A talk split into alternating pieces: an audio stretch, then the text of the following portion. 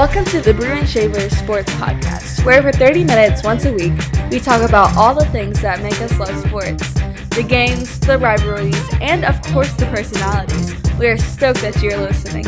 Uh, we believe that you're more than listeners. Uh, to quote Brian Kelly, you're family, and we're glad that you're listening to us. Absolutely. And now, here's Ben and Darren. Welcome back, everybody, to the Brew and Shaver Sports Podcast, where we have been singing Rocky Top all weekend long. Even Darren, he won't admit it, but he has because we witnessed one of the greatest college football games ever this past weekend. And those of you who are Volunteers fans, I know you're still celebrating. Uh, despite your horrible mistreatment of goalposts that never did anything to you.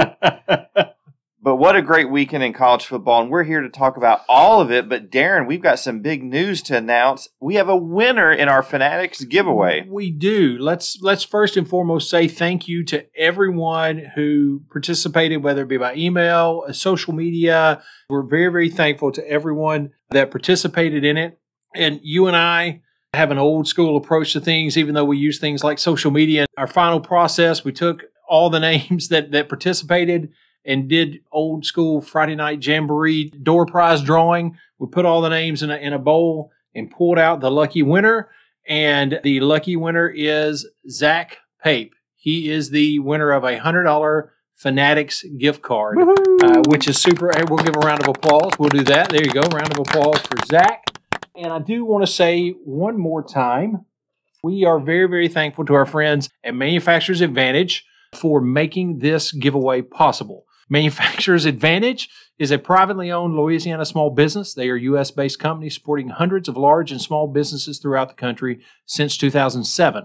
Their mission is providing customers with the highest level of customer service possible, understanding and appreciating the modern business needs of timely delivery of products and supplies. Give Manufacturers Advantage the opportunity, and they will work to save your company money, effort, and time by providing products you use every day at the best prices available and most expedient service possible. So give them a call at 318 674 2940 and check them out on the web at www.mfgadv.com. Awesome that they were willing to make that possible, and awesome that Zach now has $100 gift card to buy some very cool swag at Fanatics. Very, very cool. And thank you again to Manufacturers Advantage for your generosity in promoting this giveaway. We also have big news in that the last remaining winless team in Division One finally bagged a W. And who's that team? The Buffaloes of Colorado. Who did they just recently? It seems like did they fire their coach? Your favorite coach. Oh, that's right, our good buddy Karl Dorrell. uh, so it took two weeks for them to shake Karl Dorrell coaching off, and they actually did the impossible and won a game. So congratulations to Colorado. You know, some people might say you've won your first game of the year. What's the old saying? Act like you've been there before. Mm. But I say, Colorado student body, you rush that field and celebrate your win. I have no objection to it whatsoever. Darren, speaking of rushing the field,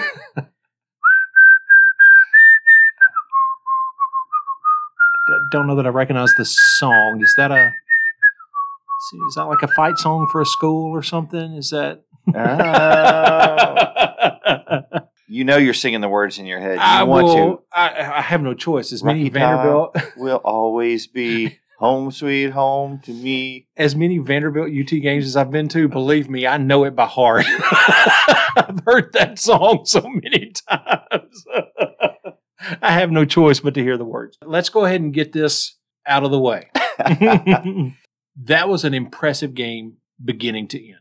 There was a moment when Alabama gave that punch. It was like, oh, here it goes. It's that old proverbial we've referenced before the Mike Tyson, everybody's got a plan till you get punched in the face. Alabama just delivered the punch. You hate to see it for Tennessee the way the game is gone, but this is going to be the moment. And it just was not. Tennessee got up off the mat and was like, oh, no, no, no, we've got more. You cannot do anything but celebrate a kick that looked that ugly. being the winning kick. That was one of the, uh, I don't care who you are a fan of, that is one of the ugliest. They kept calling it a knuckleball. I don't even know that that was a knuckleball. I don't know that I've ever seen a ball come off a foot like that in all of my years of football. But man, it did what it was supposed to do. And you have got to give all the credit in the world to Josh Heupel and the Tennessee Volunteers. What a win for Tennessee. I don't care if you are the staunchest Tennessee hater in the world. It was a good day in Knoxville and a good day for the Tennessee Volunteers. What a game and what a win. That was very gracious of you, Darren. thank you. Thank you. I give credit where credit is due most know, of the time. You know, as far as the game winning field goal, you can talk about how ugly it was, but you know, it's kind of like when you see someone's kid and they just think their kid is beautiful and you're like this kid is ugly you know that kick may be ugly to you but to every tennessee fan that was the most beautiful thing in the world the most beautiful kick most ever beautiful field ever. goal ever absolutely speaking of rushing the field and the goalposts Tennessee fans carried at least one of the goalposts, maybe both. I can't remember. I saw one of them being carried out of the stadium. Yes. And so there is a fundraiser that's been launched to raise money to replace the goalpost. So, well, obviously it's neat because they did. I think they took down both. Yes, they Both did. of them may not have been taken out of the stadium, but they took down both, and Yes. one of them's at the bottom of the Tennessee River, right? Right. One made it to the, one was going through the streets of Knoxville. Yeah. But you can give in different increments. You can give $16 to this fund Which in honor of the Peyton Manning donation, there or the last time it- you oh, know oh, six- that's right. you know, oh, it was Manning eighteen. it'd eighteen. been 15 games since they had uh, won. yeah, I think Manning may have been eighteen. So we'll just Well, now that. you've alienated Tennessee Well, I fans. didn't- Tennessee fans, if you expect me You to take remember- one step forward and you take two steps back, Darren. You can nothing also positive about that. you can also make a donation in the amount of fifty two dollars and forty nine cents in honor of the final score of the game. Oh, nice. And a third level of donation that you can make is one thousand nineteen dollars and fifteen cents in honor of the one hundred and one thousand nine hundred fifteen people in attendance to see the game. That's pretty clever. Yeah. So congratulations, Tennessee fans, and donate to get new goalposts. I do have one more prop to give Tennessee. This is the stat of the week from the Tennessee Alabama game. It is the most points scored on Alabama since the University of South, University of the South in Sewanee mm. in 1907. Now, That's- how's that for a stat? That's some pretty impressive research. Props to Tennessee. Absolutely. Now, let's go to the other end of the spectrum from celebration to picking up horse droppings um, on a football field. Maybe this should have been our brown bag, literally. Literally. Uh, SMU's mascot, a horse named Peruna Peruna. I don't know how I you say know. it. After SMU scored in the third quarter, they lead the horse out to run on the field to celebrate the score. Well, the horse obviously had some loose bowels and things. He was very excited. came out of the horse, and- they had no plan for this, and so you see people out there picking it up by hand using cups. 15 minute delay. So should we rename our brown bag pick the Powerade Cup pick of the week? I guarantee you Powerade did not sponsor that moment and they were not excited about it. No, not not at all. So maybe SMU will have a plan for this week. Hopefully. We've got some other good news, and that is, Darren, you and I both successfully picked our upsets of the week. Another applause moment. Darren, you picked TCU over Oklahoma State, Yes, yes, breaking yes. the hearts of your loyal Oklahoma State fans. Still hate to go against the mullet. What can you do? You got to call it as you see it, right? They put up dartboards in Stillwater with your face on them. I hope they kept my mullet intact. And you also, this was not your official pick, but you said that West Virginia was going to to win as well. yes, that was not a very popular pick. It probably made me look a little bit crazy, but it worked out. So Yeah. now, what was your upset pick that you? Utah over USC. Ah, and I love the grittiness of the Utes The Utes. going for two. They didn't want to tie; they were going to win. Mm. And and frankly, Cam Rising he he outplayed Caleb Williams. Yes. The Lincoln Riley effect. I, I don't know how much is hype and how much is real because this is the second straight year that Utah has beat USC. Last year, Lincoln Riley wasn't there. This year, he was, and they got beat again. You know, you got to give it up for the Utes and what they do year in and year, year out. Now, you and I both kind of have our opinions about what that means if you're in the Pac 12. Regardless, Mhm. uh, you, you got to give them props. They have an incredible program and do some really good things year in and year out. Congratulations to the Utes. Now, an intriguing matchup Saturday. We typically cover the SEC and the Big 12, but over in the ACC, very interesting. Clemson is is facing Syracuse. It will mark the first time that two teams with at least 6 wins and no losses have faced each other in the 81 season history of Clemson's Death Valley. That's research courtesy of Darren. Thank you for putting that together. But what a great moment for the ACC. We don't talk a lot about the No. ACC, but you know, I, I hear Syracuse doing well, and I, I immediately think of basketball. You think Yep. of Jim Boeheim. Absolutely. I was thinking 1987. Oh wait, they lost to Indiana, didn't they that year? Yeah. But you know, Derrick Coleman and all those great Yeah. guys that came through there, and I think Syracuse has a legit chance to win I against. Clemson because Yep. they're on a roll, and they don't know they've never been here before, so they're they're rolling with it. I think it's gonna be a fun game to watch. And like we talked about last week, it's really fun to have these kind of conversations, and it's not all about Clemson and Florida State. Because typically, if you're if you're talking about football and and the ACC, that's who you're talking about. Ma- Miami in the past, but not the last you know several years. It really is all about Clemson and Florida State. Syracuse to have the win they did last week and come into this Clemson game with a chance to pull off this upset. It's got to be fun for ACC fans, especially for Syracuse fans. Yeah, absolutely. Uncharted territory. It, Yep. It's been a while for them since they were really relevant. You can go back to the Donovan McNabb years. Yep. Uh, but they've had a lot of lean years uh, in between. Well, let's go into our three takeaways from this past weekend. Darren and I each week we pick three things that we noticed from this past weekend that really stuck out to us. And Darren, what was the what was your first takeaway? my first takeaway watching some of the things that's happened over the last couple of weeks and seeing how some games have played out and how some teams have looked in different circumstances there's there's the old saying it's not just x's and o's it's jimmy's and joe's and i think that's even more evident this year maybe than it has been in the past you know when you think about uh, kentucky a kentucky without will levis is a kentucky that loses to south carolina a kentucky with will levis is a kentucky that beats mississippi state now, you can't mention that game without specifically talking about the Jims and Joes on the Kentucky defense mm-hmm. because they played a great game. They held Mississippi State to 33 yards rushing. That made a pretty dramatic difference in the entire game. Same thing with Texas. A Texas without Quinn Ewers, that's a dramatically different Texas. Arkansas, you get back KJ Jefferson, you go on an absolute scoring spree, and you beat BYU. Uh, one of the, the the teams that made this jump out of my head is Vanderbilt this year they have Nick Howell as a defensive coordinator and Clark Lea as their head coach. Two documented defensive guys. And they get blown out 55 to nothing by Georgia. They are on a three of their last four, or th- their three last games have all been scoring. Uh, the, the offenses of the other team have scored 50 points or more. Mm. These guys haven't all of a sudden forgotten how to coach defense.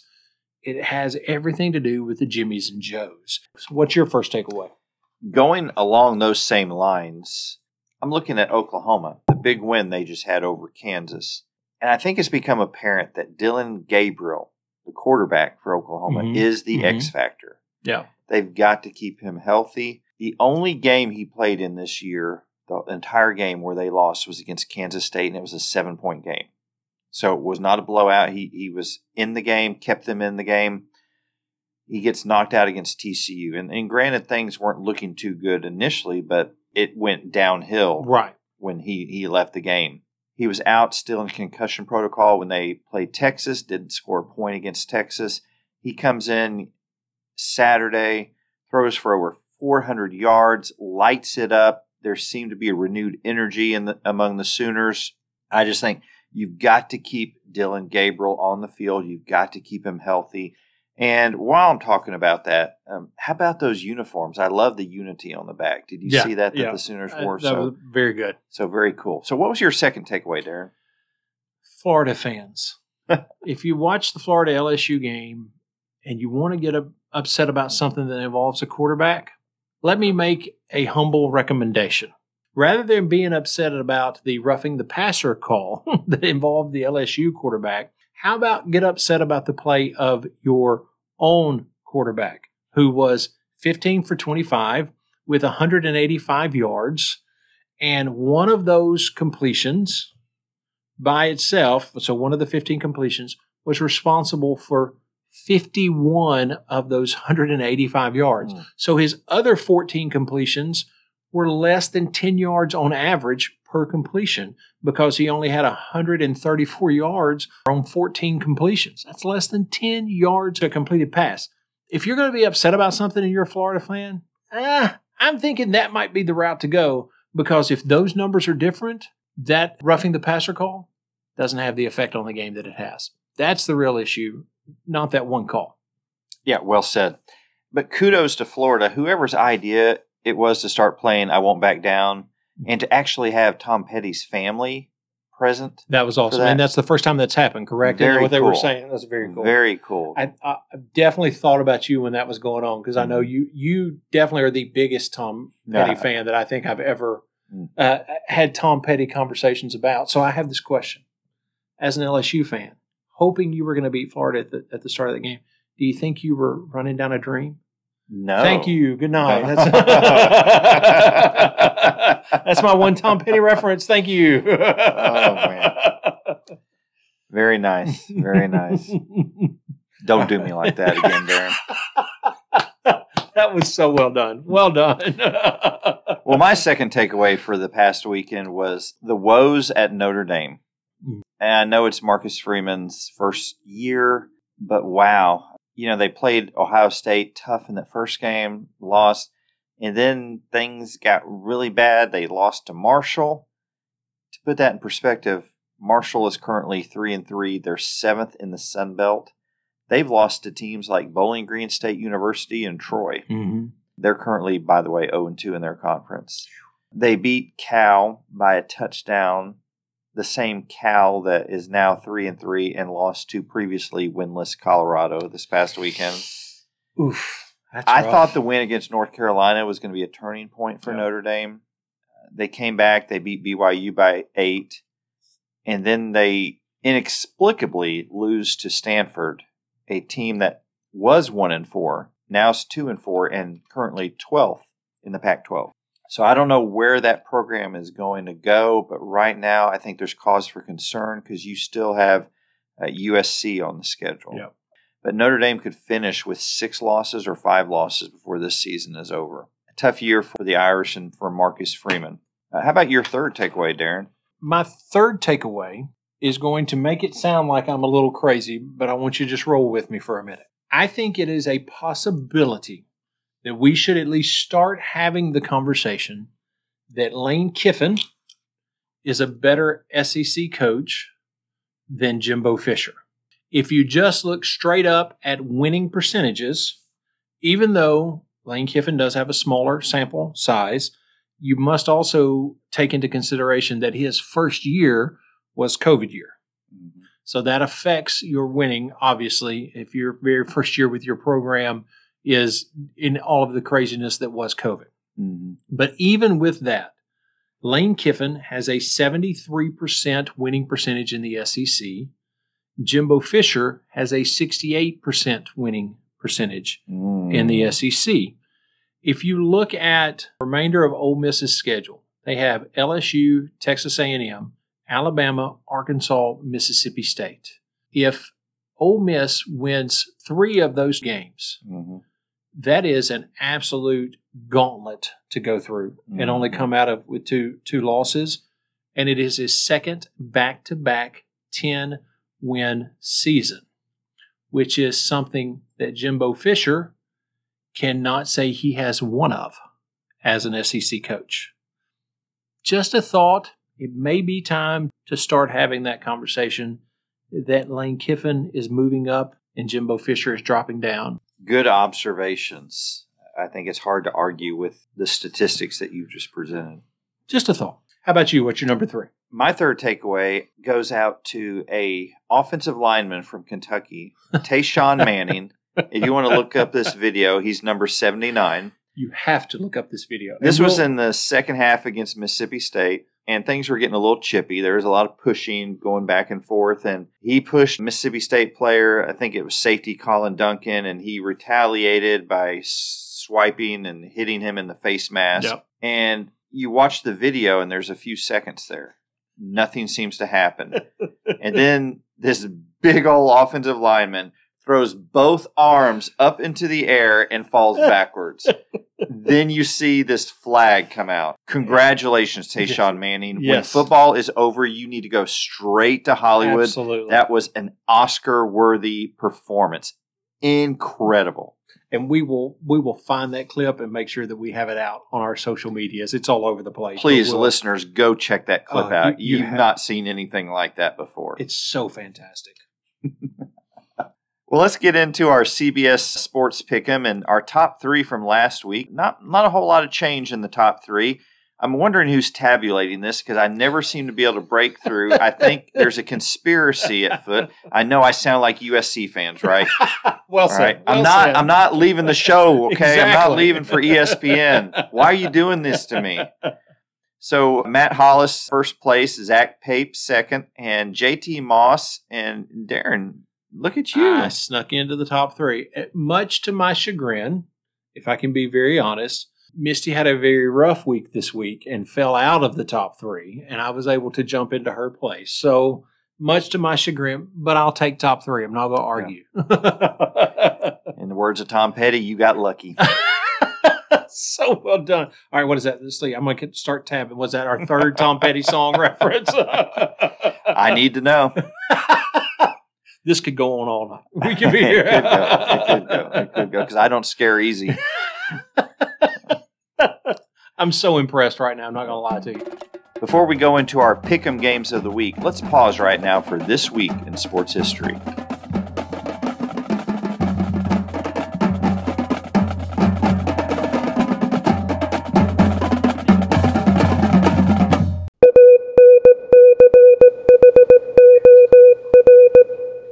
October 22nd, 1910, New Haven, Connecticut. The Vanderbilt Commodores took on the Yale Bulldogs. Vanderbilt represented the rise of football in the South, and the Yale Bulldogs represented the dominating power programs of the Northeast Yale, Harvard, Brown, Princeton, and Penn. The Commodores held the defending national champion Bulldogs to a 0 0 tie. It was the South's first great showing against an Eastern power, and it was the first home game in which Yale failed to score a point. Oh, thank you.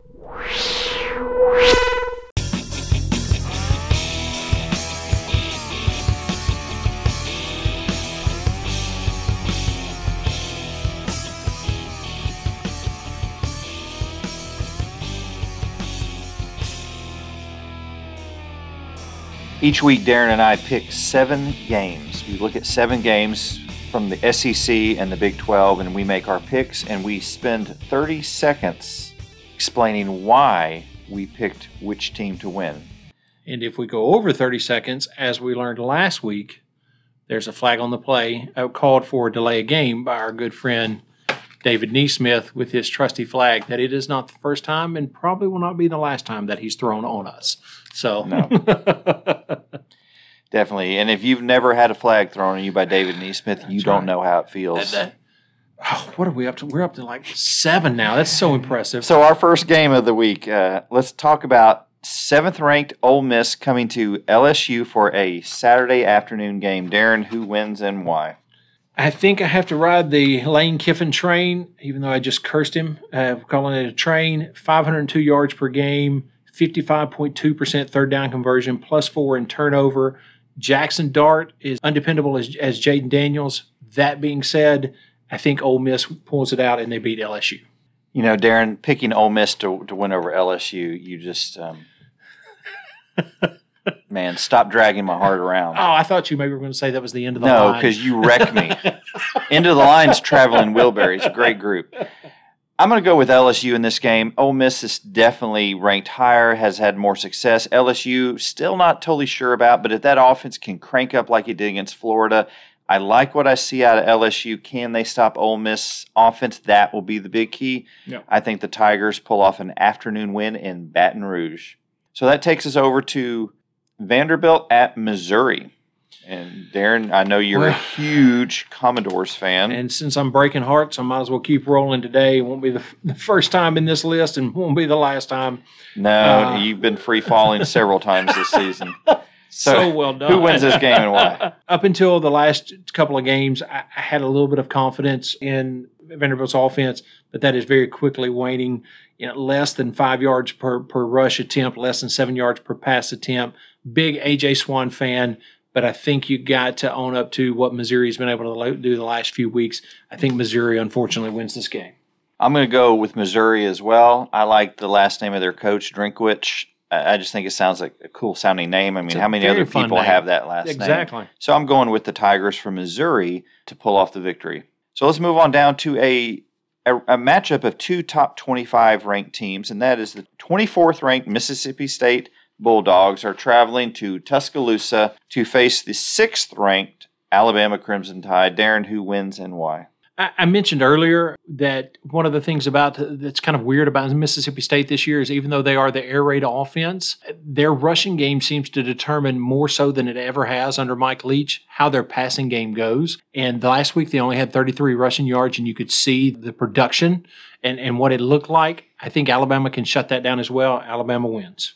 You know, I initially liked Mississippi State until Alabama lost coming off of a loss, I think Alabama is going to be tough to win against. They're playing at home. I agree with you. Alabama wins. All right, let's go down to Texas A&M traveling to South Carolina to experience Beamer ball.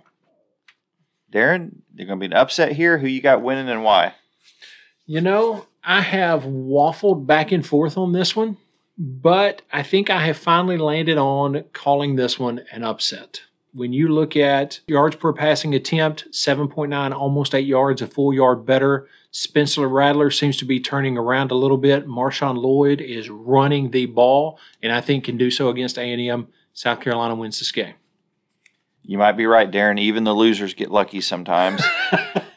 um, you know, I, I want to pick South Carolina here. I'm just not sure. There's still some inconsistency. A&M, you know, they played Bama tough. Is there going to be a letdown from that? how's their season go from here? I, I think A and M is going to pull this out. I do think it's going to be a, a close game, but A and M wins this one. So let's move on over to the Big Twelve, and we have a matchup against Kansas and Baylor, two teams that, well, Kansas was soaring high and has come down a little bit. Baylor has um, experienced some yeah more than we thought at this point. Definite disappointment. Uh, tough time. So, Darren, who wins this game and why? You know, last week I went against the mullet. I guess I'll just continue on the can't believe I said that out loud thought process, and I'm going to go against the ninja. I think Baylor's year is kind of unraveling a little bit. You look at Kansas, they need Jaden Daniels to start. He's day to day. I'm going to believe that he's going to start, that they'll bring him back for this game, and that they pull off the win and upset Baylor. Hmm. Your honesty is your saving grace. You know that. I like this matchup. I do think Baylor they they've got to get it going here. Yeah, uh, this is going to tank their season if they lose to Kansas. So I think Dave Aranda finds a way uh, to lead his team to victory. Baylor uh, wins this one in a close one. How about uh, going down to West Virginia at Texas Tech? And whenever I think about this game, I think of the year where Geno Smith was in the Heisman oh, yeah. uh-huh. discussion, and they went to Lubbock, and he had one of his worst games. They yeah. ended up losing, and he talked about the winds out there is what what affected his passing. Threw everything and That's off. always stuck with me. So, is that going to happen mm. to JT Daniel? Uh, Daniels. Uh, so, who wins this, West Virginia or Texas Tech?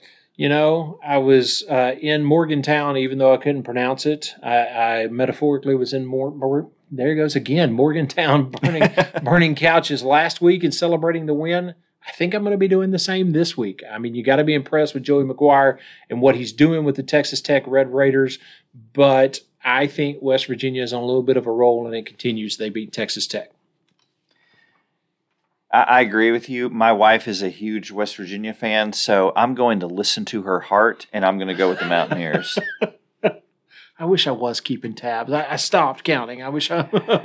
well, that takes us down to a big top 25 matchup in Stillwater. The 20th ranked Texas Longhorns coming to town to face the 11th ranked Oklahoma State Cowboys, a team that you loved and turned your back on last week. Darren, are you, going to make it up to Stillwater fans this week? I, I am not. I'm going to have to, if I'm going to go with, with mullets, we talked about Quinn Ewers having a mullet last week, right? Mm-hmm. if I'm going to go with mullets, I think I'm going to go with Quinn Ewers. And by the way, this is our pet pick'em game of the week this week. So let us know. Send us a picture of your pet or, or tag us on social media and let us know what your pick is. Uh, I am picking Texas Longhorns to win this game against the Cowboys. Darren, what what an epic breakdown in your relationship with Oklahoma State fans. I'm telling you, I know they're not happy. Go Cowboys! I think the Cowboys pull this out. They send Texas back home with a loss. And that takes us to one more game, and that is the 11th ranked or 17th ranked Kansas State Wildcats traveling to Fort Worth to face the 8th ranked TCU Horned Frogs. Darren, who you got and why? Sonny Dykes offense. Oh my goodness, six and 0, 526 yards per game, 6.3 yards per rushing attempt, 9.2 yards per passing attempt. As much as I like Kansas State in that defense, I don't think they can stand up against this offense. TCU is going to continue to continue to roll and find that seventh win and beat Kansas State. Darren, I agree with you. TCU is doing great. In fact, you could say that TCU is learning to fly this season. Another big win against Kansas State, TCU. I am loving every second of this, by the way. and don't forget our pet pick'em of the week, and that is the Texas Oklahoma State game. Yep. Send us a picture of your favorite pet. Tell us who your pet is picking. Oh, and last week's pet, uh, pet, last week's pet picked. There we go. Tennessee, and our pet of the week, his name was Zeke. Zeke. And Zeke picked Tennessee, and I am pretty confident Zeke's a happy boy this week. And don't worry about the tongue twisters. It's just our southern accents. exactly. There's a, a lesser known one, but a great. See, great now that song. was a Tom Petty fan pool right That's a there. Well, I believe this takes us into four down territory. Here we go. You're in four down territory.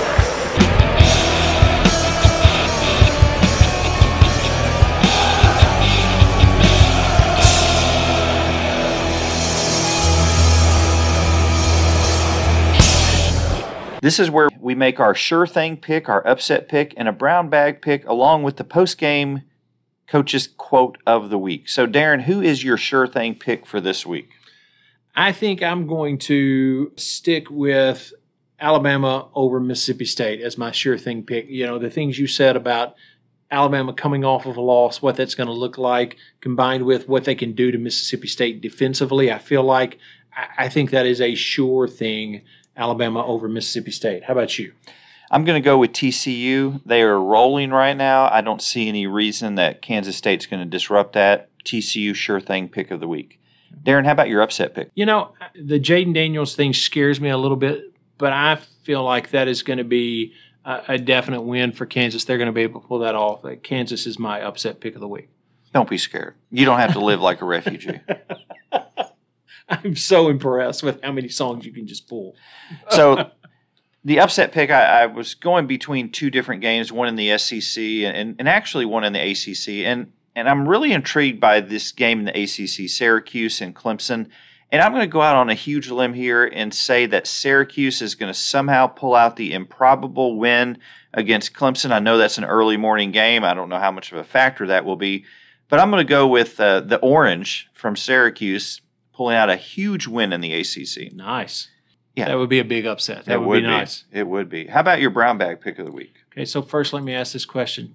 Don't come around here no more. That's a Tom Petty song, correct? Uh huh. Okay, so we've all been sitting around waiting for Auburn to say to Bryan Harsin, don't come around here no Mhm. more. And they haven't yet. My brown bag pick of the week is Auburn because Oh. reports came out this week that basically it is a foregone conclusion that everyone knows, including Harsin, that he is gone, but they have not pulled the trigger because they have not hired an AD Mm. and they want to hire an AD, put him in place, let him be the one to fire Bryan Harsin, which, goodness gracious, that might be why you're having trouble hiring an AD when everybody knows that's going to be his first job, and then hire his guy, whoever that is. And when you look at the history of the way Auburn has treated head coaches for decades, not just Bryan Harsin, uh, to me, that's a big brown bag moment, and, and, and it's going to continue throughout this season, though. It's really hard to see at Auburn. It, it's Yeah. it's hard to watch what's going on, and you know the coach. He's he's in a position to fail. Absolutely. Uh, it, it's tough to see. We we all know the writing is on the wall. Yep, definitely. But throughout the season, you're not even letting the guy coach. You keep jamming him. And uh, And I think it says something for him as a coach that I think you can watch the way this team has played. They have not quit on him. He still has that locker room. And with everything that's going on, that's impressive. I think that says something positive about him as a coach, yeah, they they had a great effort against Yeah. Ole Miss. for sure.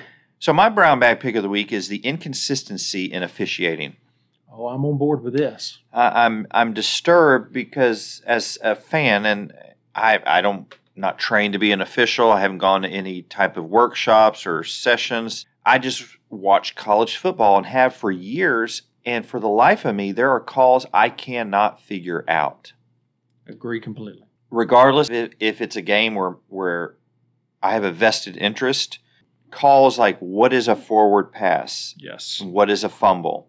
What is a roughing the passer? You know, there's so many calls. The targeting is, is very hard. There's some cases you clear cut, you're like, absolutely, that was targeting. But then there was a game where I saw one and I thought that's absolutely targeting. Right. And they said, no, This one wasn't. no. so the problem with rules is the application of them tends to be arbitrary Yes. and the interpretation is up for discussion. And we're seeing that, and there's not a clear baseline here. And so I I think we need to go back to square one, and we really need to to look at, at some of these calls and, and the number of reviews that we're having where they can't quickly review it up in the box. We have to stop the game The length of the and reviews. kill momentum Absolutely. it, it it's it's getting a little bit ridiculous, and and I think that some uh, needs to be a point of emphasis among the NCAA in the off season. Agree completely. That's a great brown bag. Agree completely. So, Darren, what do you find for the post game quote of the week? Now, we've talked about Tennessee, Alabama, and if I'm on board with cheering the Tennessee win, you can't help, even if you're not a Tennessee fan, I think you have to like Josh Heupel. Mm. You have to be impressed knowing how horrible things were at Tennessee when Jeremy Pruitt was there, not only in football, but in just overall legislation of the program. I mean, everything was an absolute dumpster fire basically the entire time Jeremy Pruitt was there. And to do what Josh Heupel has done in the amount of time he's done it, you, you got to be impressed with, with what he's doing and you got to give him some props. And I think he shows how excited he is with this, this post game quote. He drops all the coach speak mm-hmm. and he actually acknowledges this is a this is a big freaking deal. you know, this mm-hmm. is a great win. And it was unselfish in his approach for the kids, for the program, for the former players, for the administration, for donors. So you got to give him props for, for being in the moment and being able to and willing to be honest about how big of a deal it was. So let's listen to what Josh Heupel has to say about winning this game. Sorry, I'm a little bit late. I like that already. During the week, uh, I don't know that I, I downplayed it, but uh, I certainly didn't recognize it and, and, and felt it and knew it uh, from the moment that I've gotten here. Uh, tonight, obviously, was for our, our, our players, but um, it's for our former players. Um, it's for our donors. It's for our fans. Um, I know how much this has meant um, to the people of, of Tennessee and Vol Nation, and, and uh, so excited that uh, we were coming out with a win uh, for everybody involved. It, uh, it was a great night. And he goes on to say a little bit later on that he, he did partake in his victory cigar, but he smoked it slow and enjoyed it. So you, you, you got to love Josh Heupel being willing to be in the moment and celebrate that win for what it is. So, so to me, that's a great post game quote. Even if you're not a Tennessee fan, you can't help but be excited for Josh Heupel in that moment. And, and truthfully, for where that program has come from in the short amount of time under his leadership. Yeah, you, you got to be happy for Josh Heupel and and the job he's done. So Yes. great quote, great quote. And so, Darren, that almost takes us uh, into the great wide open as we wrap up this podcast. But first, we've got some updates uh, to share. And we've mentioned several of them already. Darren, tell everybody ways that they can connect with us. You can always email us at brewandshavers at gmail.com. You can hit us up on the text line, 318 390 3599. And even if you're running right now, or walking right now, or driving in the car, and you're not able to write that down, whatever podcasting platform you listen to us on, just go to the show notes. Click on See More on the episode, and you will see our Linktree link and all of those things are right there available for you. All you have to do is click on the link, and anything, including being able to go, go to our blog, seeing JT's incredible tailgate recipes, all of those links are right there at your fingertip, just a tap away if you're on your phone or a click away on your computer. So, so be sure and do that every single week, every single show. Those links are in the show notes. Remember, new episodes drop every Tuesday at 6 a.m. You can listen anytime at your convenience on whatever podcast platform you choose to listen to. Even though we only have one show a week, we appreciate you sticking around. Yes. And I know sometimes it's tough between shows because, as Tom Petty once sang, the waiting is the hardest part. We've got to at least be to 15. That's so impressive to pull that many song titles. So until next week, y'all take care. Have a great week.